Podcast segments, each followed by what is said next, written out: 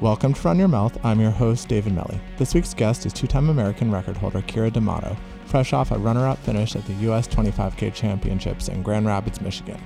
Kira has personal bests of 107.55 for the half marathon and 219.12 for the full, breaking the 16 year old American record in the latter in January in Houston.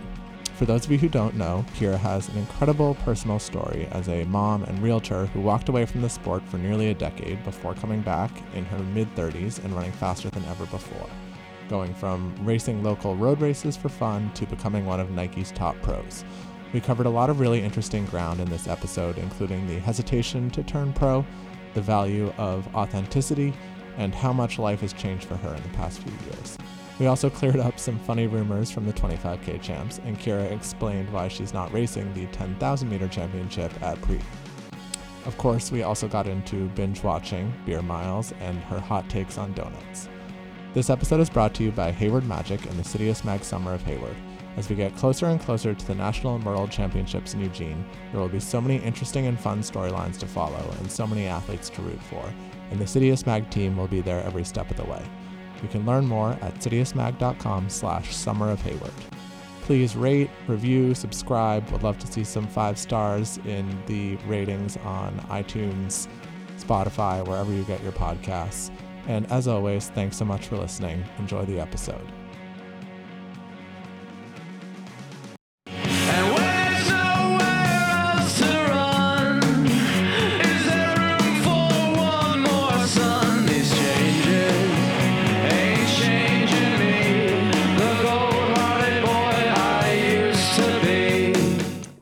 Awesome. Well, welcome to Run Your Mouth, long run talk for long talking runners. I'm here this week with a uh, very overdue guest, uh, full time podcaster, part time runner, uh, recent American record holder, Keira D'Amato. How's it going? Hey, it's going good. Yeah, thanks for having me on so we could both run our mouths together. Yeah, I uh, I, I said this uh, off the bat, but just to set the intention, uh, you were you were a little concerned that uh, you you've been on a lot of pods lately, and I I'm committing right now to the listeners that we will cover new ground uh, for as much of this episode as we can. Yeah, when you ask me, I'm like, people don't want to hear from me anymore. They've heard, they've heard what I got to say. They, they're done with me. No one needs to hear from me anymore. Well, I'm sure uh, that is uh, usually a good sign because I think it's the people who think that the world constantly needs to hear from them that are maybe the people you least need to hear from. Well, it's good Uh, to see you again. We just saw each other this past weekend. That was nice. To, I think that might have been well our second time. I think seeing each other in person. yeah it's it's hard to keep track with uh with all of the um you know uh the strangeness of our quickly changing world because i was actually just thinking um i think actually i don't know if we chatted at the time but uh way back in 2020 at the 10k race that john put on um i was the the stream announcer uh, for that one uh and uh I, I feel like we were you were shooting with Aisha, so like I remember that part, but I can't remember. I honestly can't remember if we. I feel like we met just briefly then. Um, but yeah, that was that was the first time that I saw you. I'm like, oh my god, there he is. way back in the day. Um, but yeah, so obviously, you know, coming off this weekend, um, for for those who don't know, it was it was a hot and uh, sweaty one out there in in Grand Rapids. Um, and and you finished uh, second in the the women's race. Um, behind Aliphine. And uh, honestly, the first thing I wanted to ask you about, uh, since I guess we didn't have a stream for it, is there was a rumor that uh, you had a bottle mishap that that somehow Aliphine got wrapped into. What what happened there? So yeah, a lot of people took uh a lot of people are saying that I waited for her because she she we ran past the bottles and she missed her. She didn't grab her. So she ran back. And so the rumor that they said at the award ceremony was I graciously waited for her to get her bottle, come back, and then we started running together. That people are giving me way too much credit. And I I love that people assume I'm you know have really good sportsmanship but when it ha it, you know and i'll preface all of this that like i go into almost every race and thinking like if there's a moment in the run that i have to choose between being a good person or a good runner i'm going to go for a good person So, like in my heart, if there is something that happens that's bigger than running, it's bigger than running, you know? So, I'll preface everything with that. And so, when she went back, my first, like, he- I hesitated and I was like, is this that moment? And I'm like, no, she just forgot. She could have kept running. There's more water bottles. So, like, I hesitated for a second and turned around, like, to see what she was doing. And then I was like, we're on American record pace. And this is Aliphine. Like, she's to be fine. So, I, like, I turned and I was like, come on, Aliphine, let's go. And then I like just went. So I went like try to get back on pace and we were dangerously close to the American record at that time. So I ran maybe 100 meters and I turned back and I saw her trying to catch me. And so I was like, come on, Aliphine, you got this, catch back up. So I was encouraging, but I don't want for a second to take away from Aliphine is an incredible, fierce competitor. She left her bottle, ran back at it, and still caught up to me.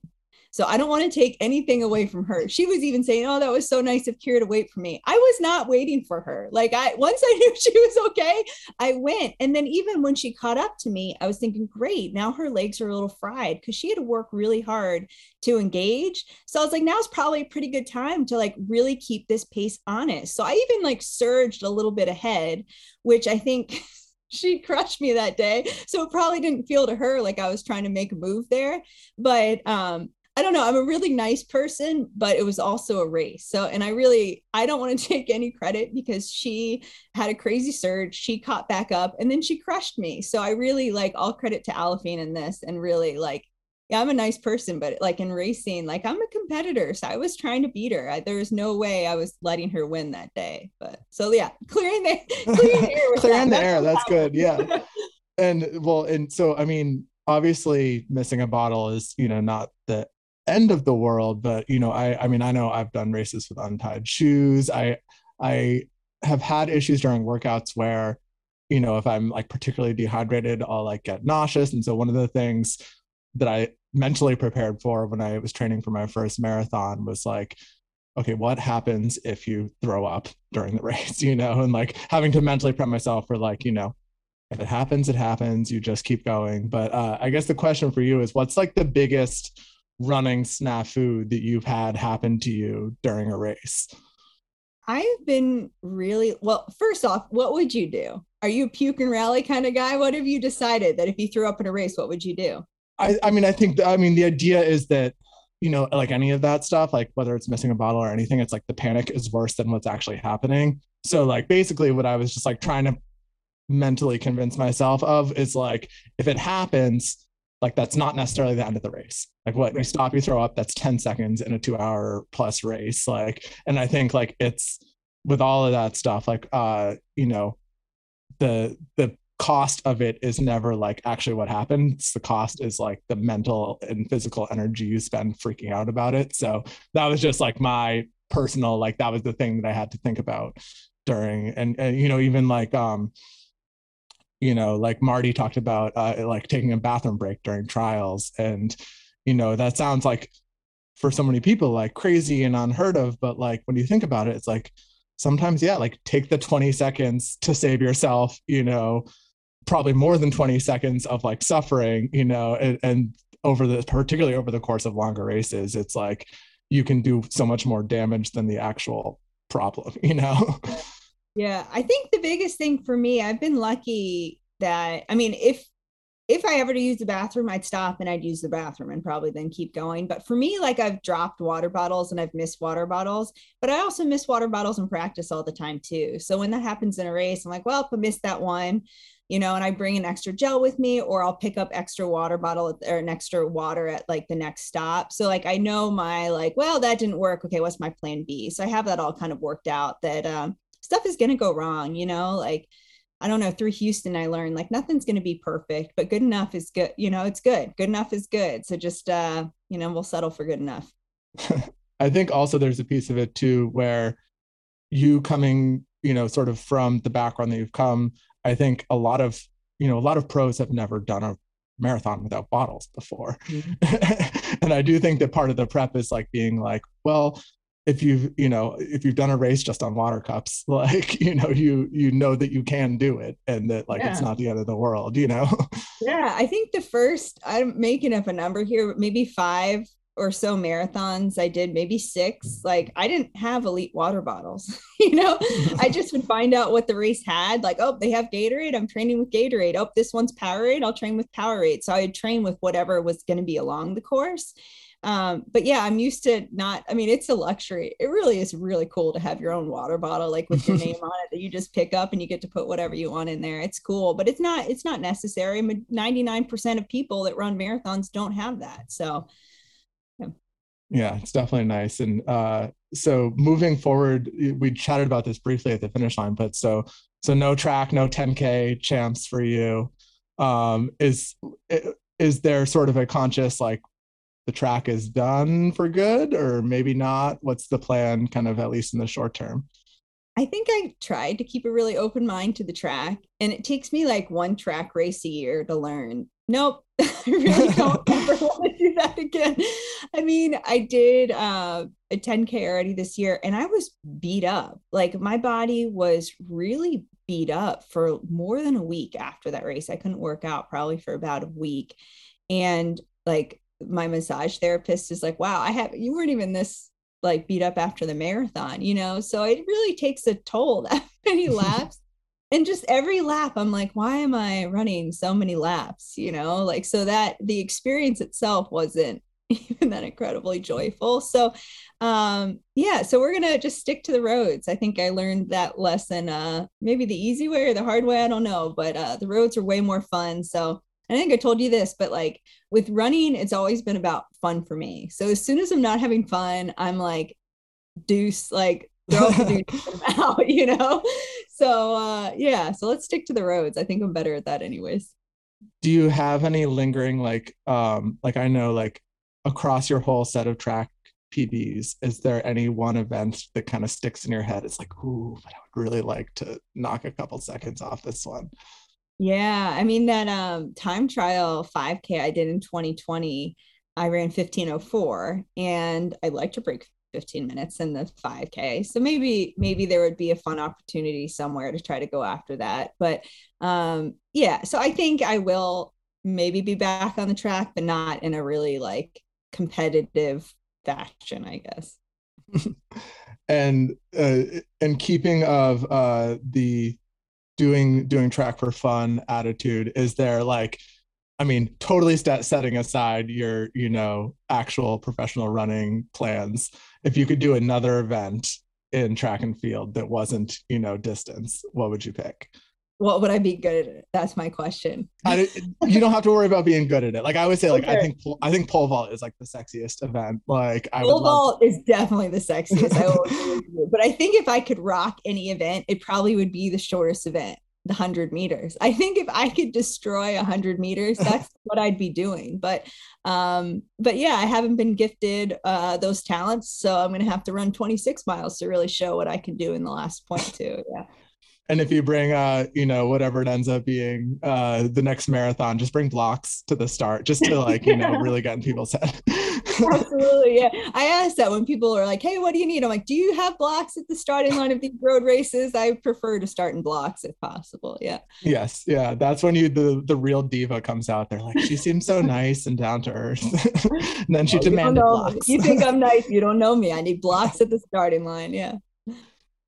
Well, that actually, so like, well, I was thinking about kind of what I wanted to talk about with you, and and I always kind of go back to, like, I'm just fascinated more than anything else by kind of like the media of track and field and the way that kind of branding and perception and um, all that stuff kind of interacts with just you know the performance. And I was thinking about it, and I'm like, I so there my mom is like the classic example where she you know vaguely follows running because of like me but she does not follow running mm-hmm. and i was thinking about it, i'm like she definitely does not know who Eliud Kipchoge is but she has a team D'Amato shirt and like I guess she has a Team D'Amato shirt. uh, I will uh, double down and say that uh, my dad got it for her for her birthday. So. Oh my god! Can you um, tell your parents? They're probably listening. Tell your parents. I think they're awesome, and that's the world to me that they are part of Team D'Amato. Man, my squad well, just got way cool. so I guess that's the question is like because she she loves like you and Molly and and people that have kind of I think really broadened um you know running to a like bigger audience and I think like a really interesting way. So I guess the question is like what do you think it is about your story and your kind of like presence in the world that people who maybe don't follow track and field normally really resonate with? Yeah, that's a really good question. I think that for me, I think what resonates a lot is that I quit. But for eight to 10 years, I wasn't running, you know, I was just a spectator. And I think then I thought, like, what if? Like, what would happen? Like, what would have happened? What could happen? What could still happen? And so I think the biggest thing that resonates with people is a lot of people have those what ifs and those things that maybe they quit and always wonder, like, what could have become. So I think that that's part of it. And so I think people that have done something and not necessarily even running in their past and they're really that was their passion and then they're not doing it anymore because they're really being busy being a parent or with a full-time job but they still like I was still calling myself a runner even though I wasn't running you know I was still Keira the runner but um so I think that resonates cuz and then just people seeing you know me go for it and where that took me and how crazy it was that I quit and somehow found my way back and to levels like even better than in first round. Um, so I think that's it. But then I think also like I'm having fun with it. And I think people see that. And, you know, Molly's having fun with it too. And everyone definitely sees that. And I think that, you know, it's it's running. Like we don't have to, some people can do really well taking it really seriously and other people like me i'm kind of an anxious person already so when i kind of lean into the fun aspect and kind of do things that excite me that's where i can get the best out of myself but i think um, it's it's kind of fun to watch my my weird and wild journey but what do you think it is? How about that? Why why do you think? I mean, I think a big part of it is authenticity. Like I, I've talked about this before, where like it's like coming off as authentic is mm-hmm. the hardest like the hardest challenge in the kind of you know quote unquote like the branding of uh you know the way that athletes are kind of forced to like interact with you know the fans and the the media in our kind of social media age and you can always kind of like you can always like kind of smell it when someone is like not mm-hmm. necessarily mm-hmm. like when it feels forced or it feels manufactured and i i you know even just like in my personal fandom like there are people who i I don't particularly like and like what it and sometimes it's easy to pinpoint why and then some point times I think it does come down to like I just I can have that sixth sense for like oh this feels like you're either like putting on a front or you're doing this for maybe not the right reasons or you're doing this out of a sense of you know obligation. And and a lot of times that's not like you know the um the the runner's fault. Like that's a, a big like soapbox i have is like that's why i think brands should be investing way more in like actual like storytellers like photographers videographers writers people who can like take the really good runner and be like here's why they're interesting you know? Um I, I also think part of it is the kind of underdog narrative. It's like we always love like a rocky balboa you know?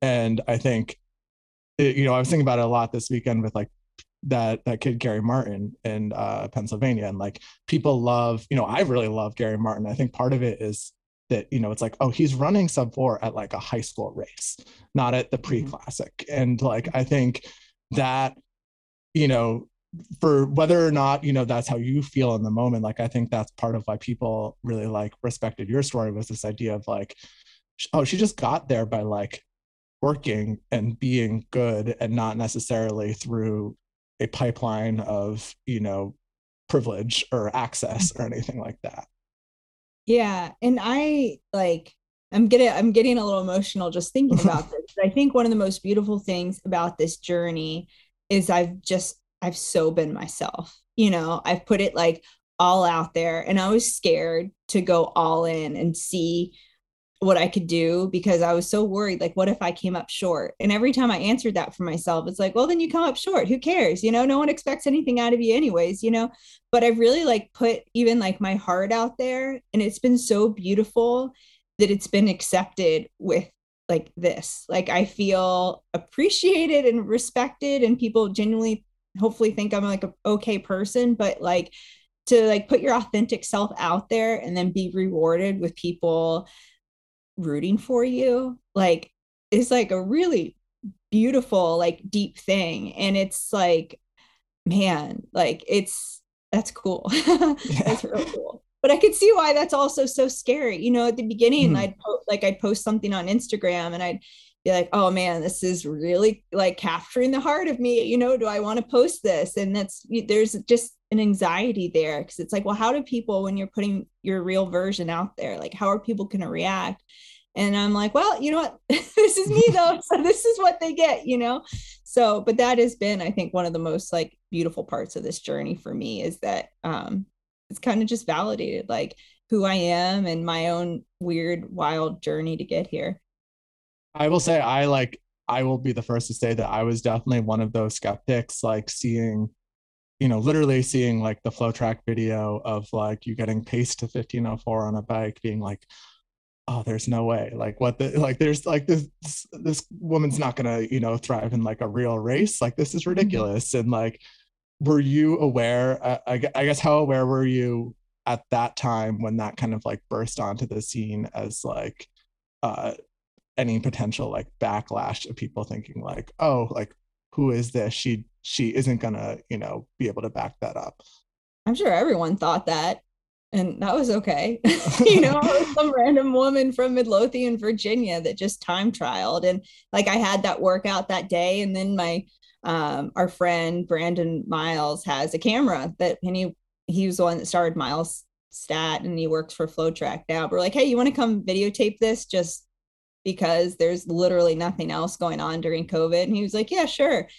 Um, so I didn't I didn't I didn't expect the wave that happened after that.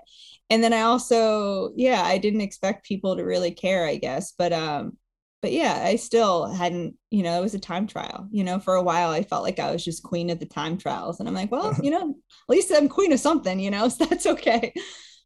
Do you remember like the first time you like truly got like recognized, you know, as like, oh, that's like that's the Keira D'Amato. Like, do you remember the first time that happened in a in a racing scenario or even on the street, you know? Yeah, like at first people would be like, oh hey Keira," and I'd like turn around and they'd be like, "You." I'm like, "Me." you know, and I still feel that way. It's just it's pretty funny because like I'm 37. You know, I've been running for 37 years, and now all of a sudden I'm being recognized, which is cool. And it's funny because people are like, "Hey, I, you know, do I mind? Do you mind taking a picture with me?" And um, they're like, "We're so sorry to waste your time or take your time." And I'm like, "Do you realize how good about myself I'm feeling right now. Like you're making me feel really good about myself. Why are you apologizing? This is a compliment.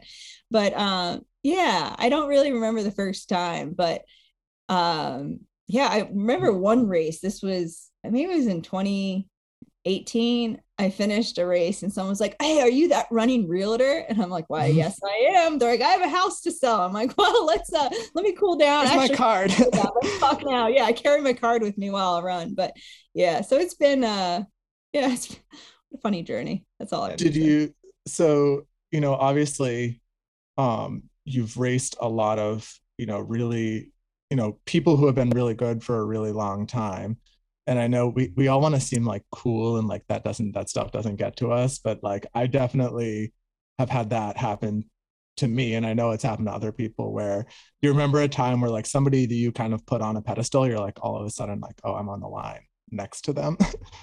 yeah, I feel that a lot. I think every time I like line up to race, I'm against I'm on a line of someone I really like respect and look up to. But I've always like even when I was really young, like whenever I'd get beat, and I got I've gotten I've gotten beat far more times in my career than I've won.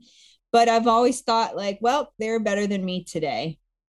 You know, I got to work harder, gonna get back to business. I'm gonna like go show up. So the next time they're not better than me that day. So I don't know. So I've kept it really, I don't know. There's tons of women that I admire. And I mean, just seeing Aliphine this weekend, like, I mean, that was the first time I met her in person. And what an amazing person she is like i i she was so funny and so confident and so sweet and so fierce it was just this like awesome competitor and I just admire her so much. So like I mean I felt that on the line, but I also felt well I'm going to beat you today or I'm going to try to. I mean that didn't work, but I'm going to try to beat her again the next time. But uh yeah, it's it's uh yeah, it's funny. Everyone knows how much all of us in the Citius Mag family love track and field and how much we enjoy sharing our love with you. Well, we've got a few big ideas in the works for the upcoming season, none bigger than what we've got planned for Eugene. Our Summer of Hayward begins with the Nike Prefontaine Classic on Memorial Day weekend, which will also be the USATF 10,000 meter championships, and it continues through the rest of the USATF Outdoor Championships in late June, which will in turn select Team USA for the World Athletics Championships in Oregon in mid July. We'll be there for every competitive moment and hope to create some special moments of our own with interviews, analysis, watch parties, and all sorts of good stuff. Hayward Magic is gearing up for all the action happening this season, and they want to see how you're preparing for the summer events at Hayward, whether they're high school, collegiate, or professional level. Show them how you're preparing by sharing your training on Instagram using the hashtag MakeItToHayward in the description. At Hayward Magic will select and feature the gutsiest posts in their feed. Who knows, the best submissions might just be compiled into a highlight reel and end up on Hayward Magic forever. Learn more at citiusmag.com slash summer of Hayward, and we hope to see you out there either virtually or in person this summer. Watching kind of that, um, you know, situation uh, happen for you, I think one of the cool things is, again, both you and, and Sarah, you know, are kind of the people that everyone points to where um, there's kind of a redefining of, you know, what it means to like what's too old or like when you should be doing X or retiring or whatever. But it's hard, it's, you know, it's like hard to remember that it's, you know, it's like someone like Shalane's like, you know, was like a senior when you were a freshman in college, you know? yeah, we were the same. Yeah, we were. I think she was even maybe she was only like two years ahead of me. Maybe so. Yeah, so that was my generation. So it's been really funny to run in two different generations of runners, and um, yeah, I don't know. I just never believed the whole getting old stuff. You know, like 40 years ago, women weren't allowed to do a full marathon, you know, and it's like we've we've made a lot of progress and we're still making progress. But I don't know. I don't know. I feel like the scientists get a lot of stuff wrong. So well, and there's always, you know, uh, there's also just every rule has an exception, right? Or like I think that people people forget that sometimes where it's like all this stuff that you should you quote unquote should or shouldn't do it's like well that's the thing that you know might work for 80% of the population but maybe it doesn't work for 20% or vice versa. And it's like you know don't look a gift horse in the eye. If it's working for you to roll with it you know? Yeah, exactly. Yeah. Yeah maybe my trick was taking like 10 years off. Maybe that's why i still have a little life in my legs. I don't know. I've been meaning to talk to you since you wrote that article after the houston marathon. Yeah. Dude, okay, so I'm in the airport, I'm on the way home, I'm waiting for my bags, and I'm reading your article, and I'm just bawling. It was like, I just felt like you saw me, you saw what I represent, and you saw how I got there. And and you were just saying, we all should take something from this and kind of do it our way and lean into unique path or whatever. And like I was bawling. There was someone sitting on the bench next to me, and he's like, he didn't even ask if I was okay. he just got up and left. so, but it was that just like it just it hit me just so deep in my heart how beautiful your words were. And it was everything that i felt but i am not articulate enough to say that. So thank you for that beautiful article. That was uh that was really really well done. Uh, well now i'm going to start bawling. And um for the for the listener i'm like i did not bribe her to say that. Like uh, yeah I, I, really appreciate that and i think like you know I, it's so hard um you know i for me personally you know i i've had like a very up and down um you know personal like running career since college and like i think one of the ways that i have found like really rewarding to like contribute to you know the quote unquote sport capital s is like by trying to uh, write about the things that I care about and feel strongly about. And I think like one of the things that I think is so great about your story is just this idea that like when we think about what's good, you know, what's quote unquote like good for the sport, it's like, why shouldn't we be creating as many avenues as possible for success?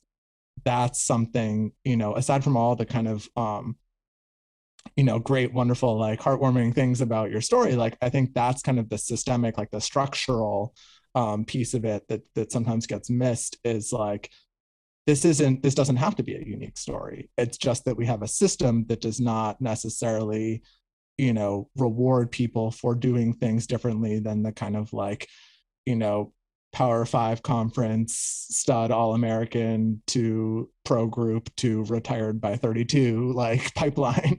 And that like you know if we want to see if we you know collectively whatever that means as fans as us running as whatever want to see you know medals and records fall and all that other stuff like it behooves us to create a system that like can capture all that untapped talent out there you know? Yeah, and I think like that, like going into that, like my mentality has really evolved and changed. And like leading into Houston, like I was the strongest mentally that I've ever been in my life. And it kind of took me to reframe some of the things like in my life that I saw as like disadvantages as advantages. And, you know, like for me, people are always like, oh, you need to go train at a training camp in altitude. And my first response is, I'm improving. Like, why, why would I change anything? I'm doing well where I am. So why would I change anything?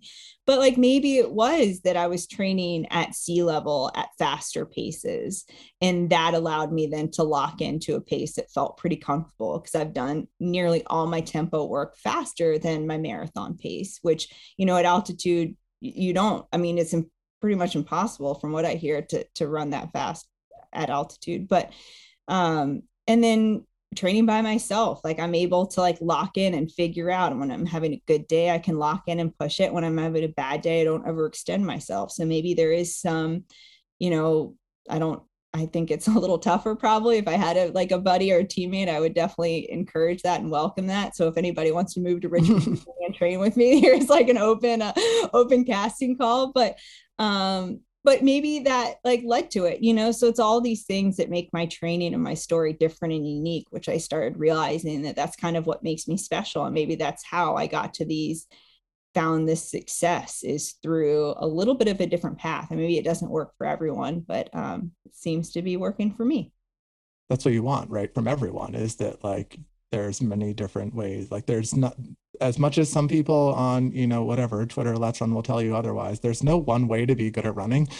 Um, and like there i think that is a big piece of kind of like getting that those wide variety of stories out there is being like you know there are so many routes to success and that and if there are barriers to certain routes like we should change that you know and i think like that is a big um i mean not to you know focus on the negative but like one of the conversations i had with um some of the usatf folks about some of these road championships is this idea of um you know transparency really benefiting folks that maybe don't have an agent and don't you know have access to the inside information about oh they haven't announced the half champs yet but like if your agent talks to somebody they can figure out you know when they're going to be and that you know the the Keira D'Amatos of the world who maybe are out there who are literally just going to the website and looking at the calendar, you know, should have that same access to like success that anybody else does. And I think, you know, that's just one example. I think there's a ton of them of like kind of ways where we can like open the gates a little bit, you know? Yeah, yeah, I absolutely think that. And imagine too if like we really found a way to support and encourage so many different ways. Imagine like not just like my story, but like dozens and dozens of other ones that have done it their own way. Perhaps you know, it's just we're going to take our the American distance running to a whole new level with you know all these different paths getting there, and we can all learn from each other and pick up on different things. So I think yeah, encouraging the diversity is really important.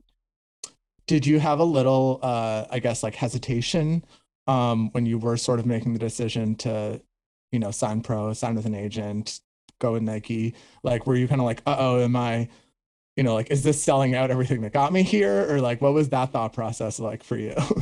that was so huge. I, I didn't know if I wanted to like quote unquote take a sponsor because everything was working and I didn't want to rock the boat. And I was so proud that I was doing it without a sponsor. Like I was doing it my way and I was working real estate hard enough to pay for all my traveling and pay for all my shoes and to like support this like crazy adventure and I was really proud of that. And so it almost did feel a little bit like selling out to do that, but um I don't know. I never hesitated with Nike though, because I was already running in Nike shoes. Like all my favorite gear pieces are Nike. And Nike approached me. They're like, listen, you don't have to move. We don't have to change your coach. We're not going to tell you what to do. We just want to support you. So I'm like, okay, so I could just still be Keira D'Amato living in Richmond, Virginia, and uh, and they'll support that. So that felt like a really natural partnership for me. But yeah, but there definitely it was a lot of pride in, and it's funny because I think it's a big thing in our sport to like go pro, you know, and that's like a, a goal of all of ours but like i just I, there was a really like yeah big pride for me that i wasn't and i was doing it differently and i felt like a little bit like a disruptor that like i didn't need that to you know reach my goals so yeah it was powerful.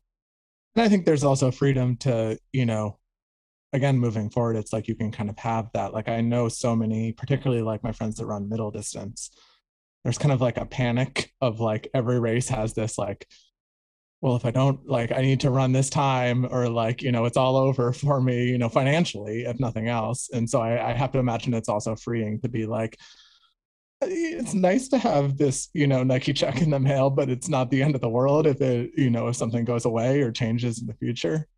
Yeah it's powerful that none of my decisions are financial at all even now. They're not They, like i'm still seeing how fast Keira can run like that's when i think about all of my races all my decisions my training it's all to see like what my limits are. And it's really powerful that that is what dictates all of those decisions because it makes making decisions really easy. Like the houston marathon that was easy. Like hey i think i'm in shape to break the american record. I'm going to go run a marathon. Done you know? And um so that i don't know that that's helped. It just makes things a little clearer. Yeah i mean i think that you know uh, obviously on a smaller scale but like i the, i've had that kind of thought process a lot with some of like the the you know media work that i do where i don't you know it's like i have a job and i have a you know primary source of income that is not this mm-hmm. and that makes this so much more fulfilling and fun that it's like i'm fully choosing to do it you know and i can just choose to not do anything i don't want to do and i think that right right and then yeah it like it just it frees you up that like i don't know i don't i don't know it's just it's just nice. And then when I'm not running, I'm thinking about other things. I'm not stressing about running. Like you can only run so much in one day and do your exercises and all the other extra things. But then when I'm done with that, I'm done with that and I'm on to being like a mom or a realtor or whatever it is. So um, yeah, I think that helps structure everything for me. You know, uh, there's only so much mental and physical capacity you can dedicate towards running. And so like driving yourself crazy trying to pour in more than can fit in that bucket will ultimately backfire too. Yeah, yeah, you don't need to overthink running. It's pretty pretty straightforward. uh, on that note, I have two mom related questions for you. Oh. Um, so the first, obviously, being uh, what is your what are your is your coffee order and what are your coffee drinking habits like as a uh, very busy person? Okay, so this is this might be a little boring. So my coffee order, usually I wake up and my husband has made like a big pot of coffee. So I pour it into a mug and I put five ice cubes in black coffee, and that's my coffee order. Black coffee five with ice five, cubes. Five, yeah, I don't know why five. Like I've tried three, but see, because when I wake up, I want coffee now. And right out of the pot, it's too hot to drink it now. So I put some ice cubes in there, and I don't know, maybe that ratio waters down the black coffee a little bit, but I'm so boring. So when I go to like a Starbucks or something, they're like, "What do you want?" And I'm like, "Hmm, I don't, I don't even know how to tell what size cup I want. I want the the medium one with some coffee in it. That's I think what I'm get. But yeah, so yeah, black well, coffee, five ice cubes. I agree with you on the black coffee part and also the immediacy part because I literally make I prep the coffee maker the night before so I can just hit start when I like get out of bed in the morning. So I'm with you on that 100%. Oh, that's awesome. Yeah, the other morning I come in and my daughter's like, she's five in kindergarten. She's like, "Hey, mom, can you explain to me multiplication?" Like, Listen, I haven't had coffee yet, and this is a really big topic before we catch the bus today. So we're let's uh let's pause this. We can discuss it when you get home from school if it's still on your mind. Yeah. Also, there's new ways to do it now that none of us understand. So no, yeah, yeah. Maybe Yeah. you're better suited just waiting until fourth grade. wait till third grade and then yeah, exactly. what is uh what are their uh favorite books right now? Because that was Oh man. So this is funny too. So Tommy just started texting. Like when I've been traveling a lot, we've set it up now on his computer that we can text back and forth. And now that he's texting, he's Tommy 2.0. So he wants to be called Thomas.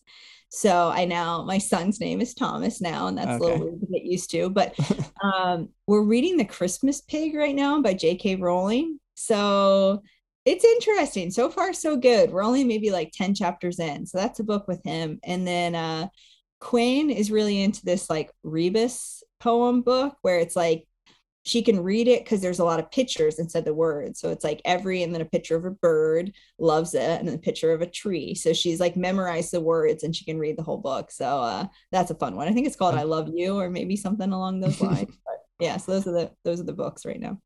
and then obviously what is the uh movie or TV show that you are most sick of having to watch these days? Oh man. Um, you know, Frozen is one I'm just over that, man. I like, you know, the songs are the songs are good, but I'm over watching Frozen. I'm still like the Encanto, I'm still on that train and I love the music for that one, but I think that we're getting close to being uh maybe maybe overplaying that a little bit. And then TV shows, we don't watch a lot of TV. Oh, they watch one like Pip and Freddie with like I don't know, they deliver like baby animals to their home. It's a stork, a cartoon stork, and they deliver the babies to their home. And uh, yeah, that one, uh, I mean, it's it's cute and all, but man, I, I've had enough of that one. Not too. for you. No, yeah, I'm good. I'm good without that. Yeah, you guys can watch it on mute, maybe.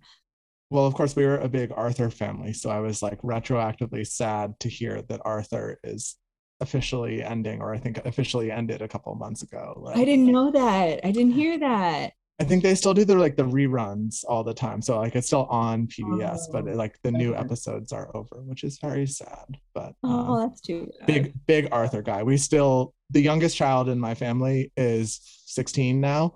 Um, and we still watch the Arthur Christmas special every year because my uh, mom is deranged. So we all have our things, you know. We all yes, exactly.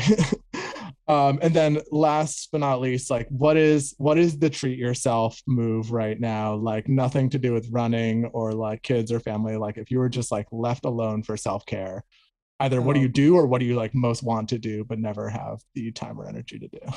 Yeah. Um, so it it depends what kind of if I have energy, I love organizing things. So like I recently just redid my closet and that was really satisfying. So if I have like extra time, I'll probably organize, but um if I'm exhausted, then it's just TV, man. I love I love a TV show. I love like a movie or a TV marathon. I like TVs like those, you know, really getting getting some episodes in. So yeah.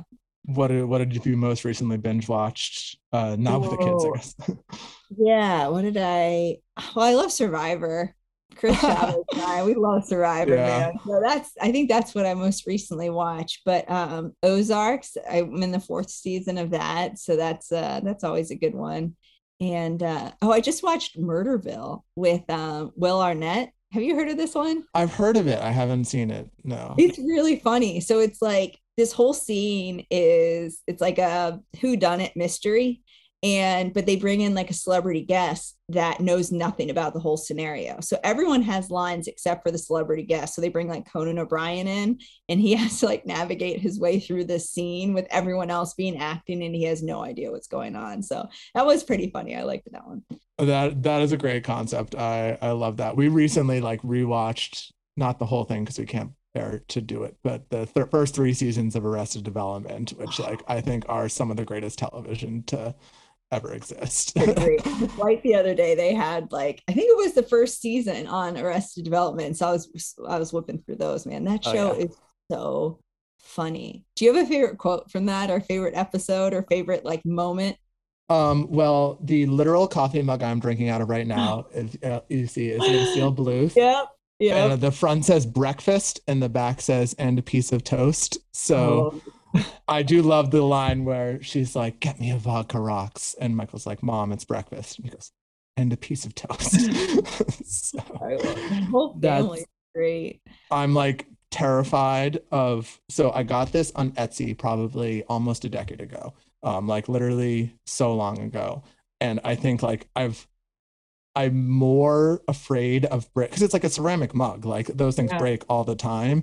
Like yeah. I literally keep it like I only hand wash it. I keep it all away from all the other mugs. A because like I'm a crazy person, but also like I know I'm like I like this Etsy store no longer exists. I've never seen this anywhere else. Like I think if I broke it, I could not replace it.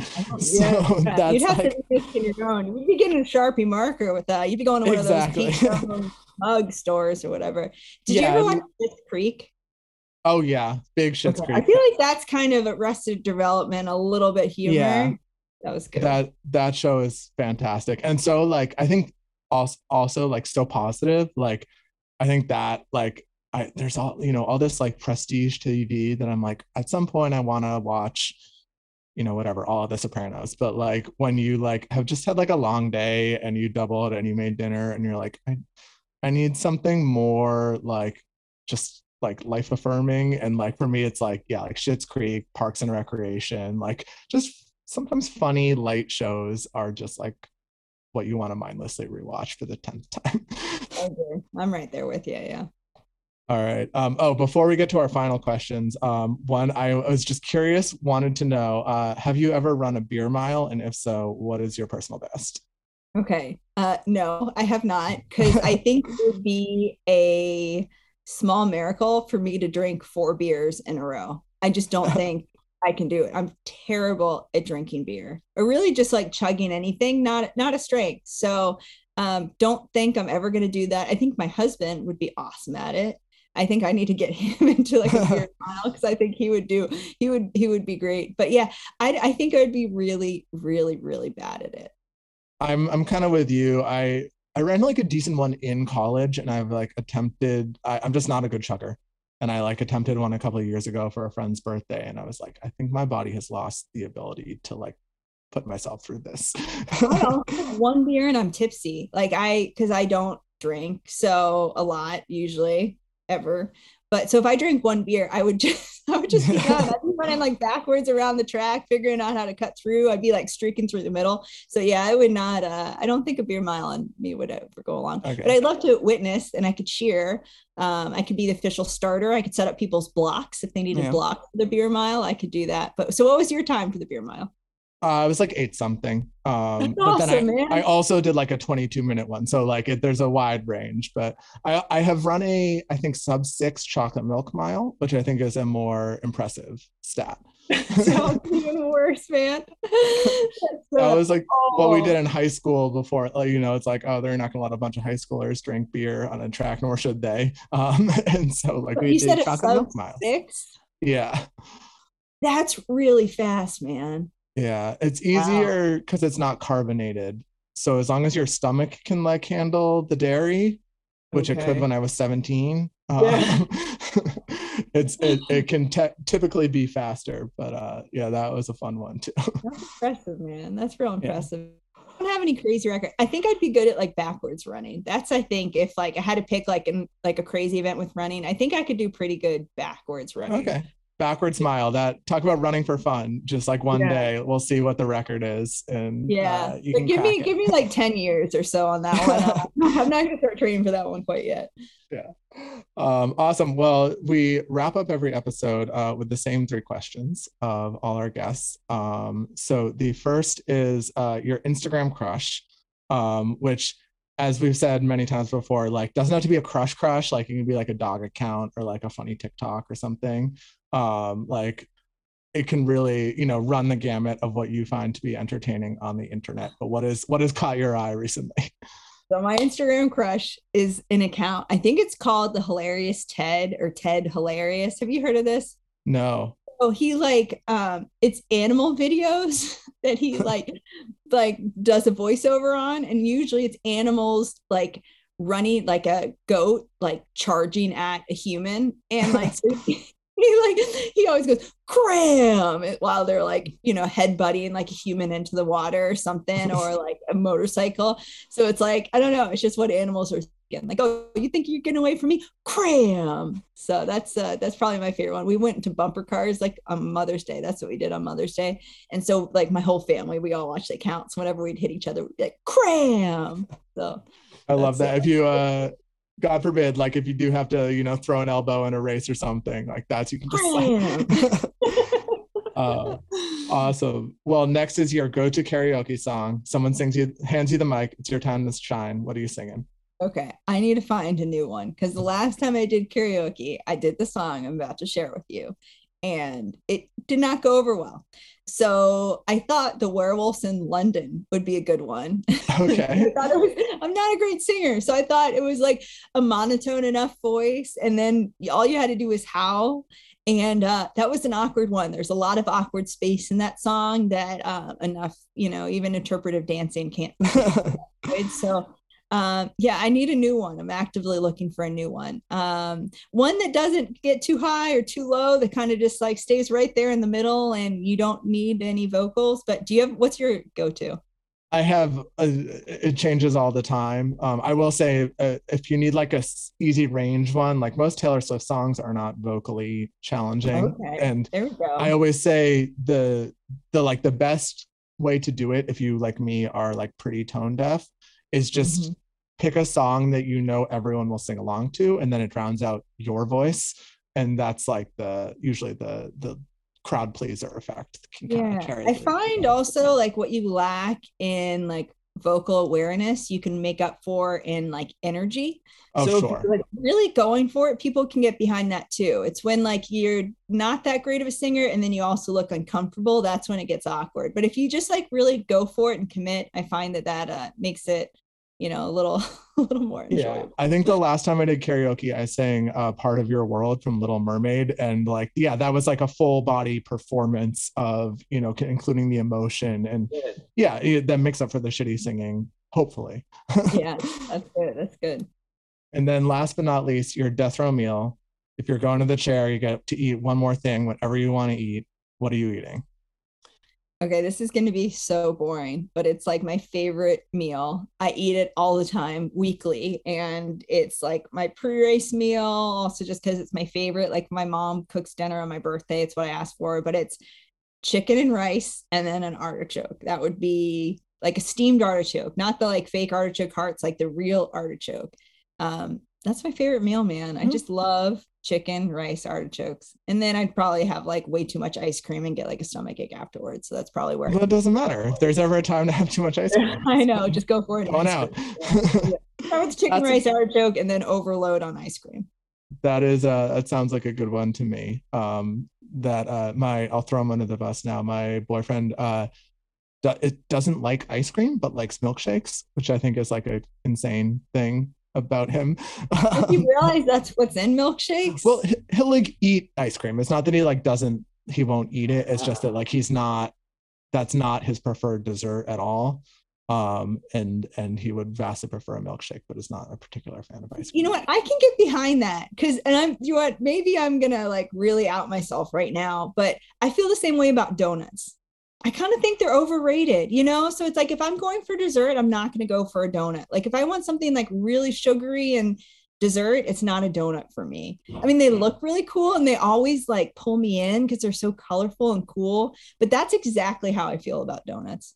My controversial take on donuts is like I think you know like the trend like I'll probably like lose all my West Coast followers right now, but like the voodoo donuts where it's like, you know, 1500 calories and it's enormous and I'm like Mhm.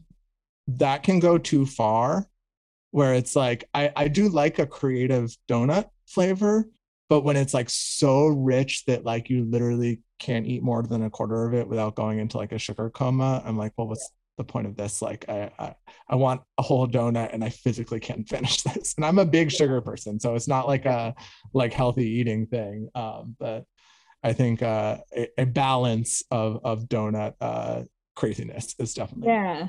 this is one of the hard things about getting older is like I can't eat as much sugar. Like I get sugar headaches very easily now. So I feel like take my eyesight, but like leave me the sugar, you know? Like, come on. yeah, that's for sure. I'm like a big, unfortunately, it's like probably the worst thing for my running, but like I'm a big candy guy, like love a jelly bean, love a Mike and Ike. And like that I've slowly like, you know, grown out of like being able to just in one sitting take down a bag of jelly beans, but it's still at like half a bag. That's what I was like. Okay, so you pull over on a road trip, you get like a box of the Mike and Ike's. Hey, do you remember when they had a fight and they like crossed out? oh yeah. that was really strange. I never quite understood what happened there, but I, I hear they're back together and everything's fine. But okay, so you get a box. How long does it take you to eat that box of Mike and Ike's? on a road trip, like you know, I'll just eat it till it's gone. Like that's Oh, like okay. I won't save it for multiple sessions. Like it's Okay. literally the like a big bet, like you know, like a 14 ounce bag of jelly beans. Like I can't do that in one sitting anymore. I like used to be able to, but Okay. I was gonna- I thought you were gonna- Do oh, you Oh, yeah. eat like one at a time and for the flavor? So you like seeing what the flavor is and eat it, or you like just handfuls, doesn't matter, just put it all in there. handful and then prioritize the flavors within the handful. Um, Okay. so yeah, that's why. Are you so similar question? If you're like either at CVS or like stopping on the road trip, are you like fruity candy or chocolate candy? Fruity. But it's because I already have my chocolate candy in my pocket. You're like, I have this don't already. I don't leave the house without a few pieces of like a Dove dark chocolate. So I got that under control. So if I'm buying candy, it's always fruity candy. Yeah. I wonder if that's part of that for me too, because like we always had like my dad loves M and M's, and so we always had like M and M's in the house growing up, and like maybe just the accessibility makes it less special. Yeah. Whereas like we didn't like you had to go out and like spend your allowance on watermelon sour patch. Like that was like yeah i uh it was funny after um after i had quinn i was invited to a bachelorette party and it was like my first time out since having a baby. And like again i'm like well i'm going out. I need my chocolate because i don't go anywhere. So i put it in my like jean pockets and then we get out to like some club and i realized it was still in there. So i'm like pulling it out but by then it was all melted. And i'm like man this is like my first night out. Like i'm like totally failing at this because now i have chocolate all over my pants. And then i'm trying to like lick it out of the wrapper. It was yeah that was you're like I have one kid and then I- or two kids. i know then, two kids and i'm just out of not it yeah. cool anymore. yeah you can't take me anywhere yeah.